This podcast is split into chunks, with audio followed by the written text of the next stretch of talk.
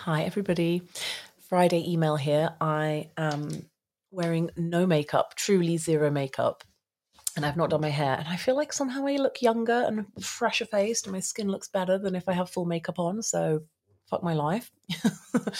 Um, I have this week been finally taking the invitation to focus on my physical body seriously now, some of you, I think most of you know that I have various physical disabilities. And if you've been following me for a little while, you might know what those are, but I don't talk very much about my physical health or my mental health.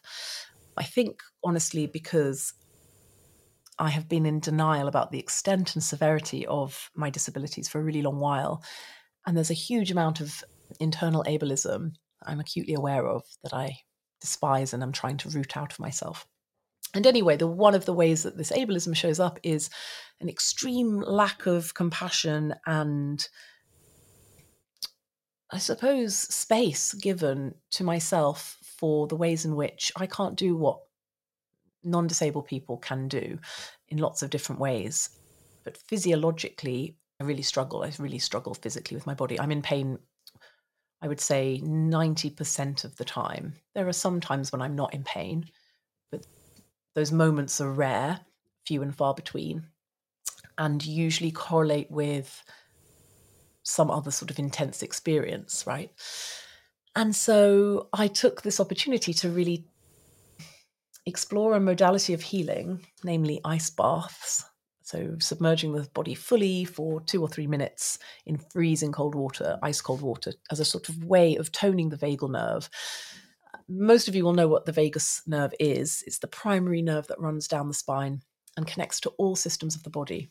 And I have a damaged vagal nerve. So my occipital bone at the base of my skull, I have hypermobility because of a genetic condition. And that hypermobility has meant that over the 41 years, it's cut into my vagus nerve. So I have a huge amount of pain, but I also have severe disruption of all the systems of the body. So my breathing is affected, my my heart, the capacity to pump blood, my capacity to moderate my temperature, regulate my internal temperature. I can't do any of these things. My digestion is heavily impacted.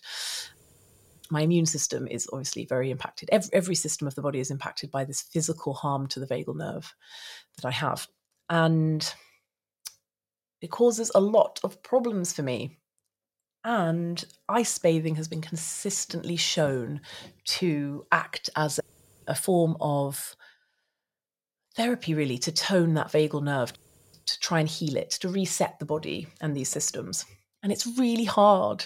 And as somebody who struggles a lot with temperature moderation, I can't control my temperature. I have to have heated um, blankets and pads in every room that I spend any time in, which is to say, every room of my house, there's a heated pad. Apart from the kitchen, there's not one there.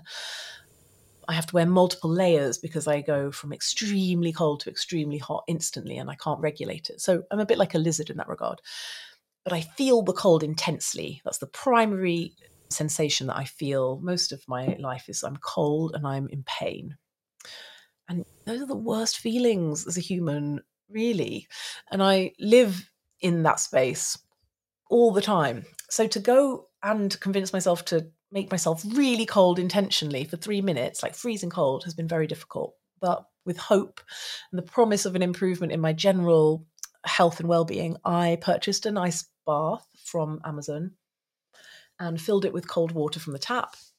And for four, or is it the fifth day now, I have been coming out of my sauna, and submerging myself fully in this freezing water and sitting there up to my chin in cold water for three minutes. And I think it's maybe helping a little bit with my emotional regulation and my my mental health. So I have to say, I feel quite evangelical about the ice bath, even though it's only four days I've been doing, or maybe fifth, five days. I noticed an improvement. And not least of all, if you're suffering from chronic pain, as I do, the sensation of submerging yourself fully in the water that's cold really is the most distracting experience ever. So, those few moments where I'm not in pain in my life are because I'm experiencing a sensation that's stronger than the pain. And the freezing cold water is stronger than the pain uh, because it becomes painful, but in a different way. Highly recommend. Um, I'm trying to think what else I need to tell you about now. I think that's it for this week. I have opened my books for readings. I have had some of the most spectacular, very rewarding feedback from one to one readings that I gave this week and last week. And in fact, another couple of emails came through this week from other people saying that they had a reading with me two years ago, three years ago, four years ago. And at the time, were really upset with what I said, but ultimately it, it all came about and now they understand the, healing nature of the information. So if you are not scared to be told what you need to hear, but also to know that it's going to come always in the format of kindness. I will never tell you anything without it being for your highest good. That's where we're getting the information from is beings that want the best for you. And I'm kind and I'm compassionate. So even if it's not what you want to hear, I'm going to convey that information to you in a gentle way. Book yourself a reading. Also, readings aren't always telling you things you don't want to hear. Oftentimes, they're telling you things you really want to hear and giving you a roadmap to get the life that you actually genuinely feel excited about. And I think that's the point, really, is that we all need as much information as possible in order to make good decisions and choices. And I'm no exception to that. I wish I could go and see me. So if you have the opportunity to see me, take it. The link to book a reading should be in the email below and I will speak to you next week. Okay, bye.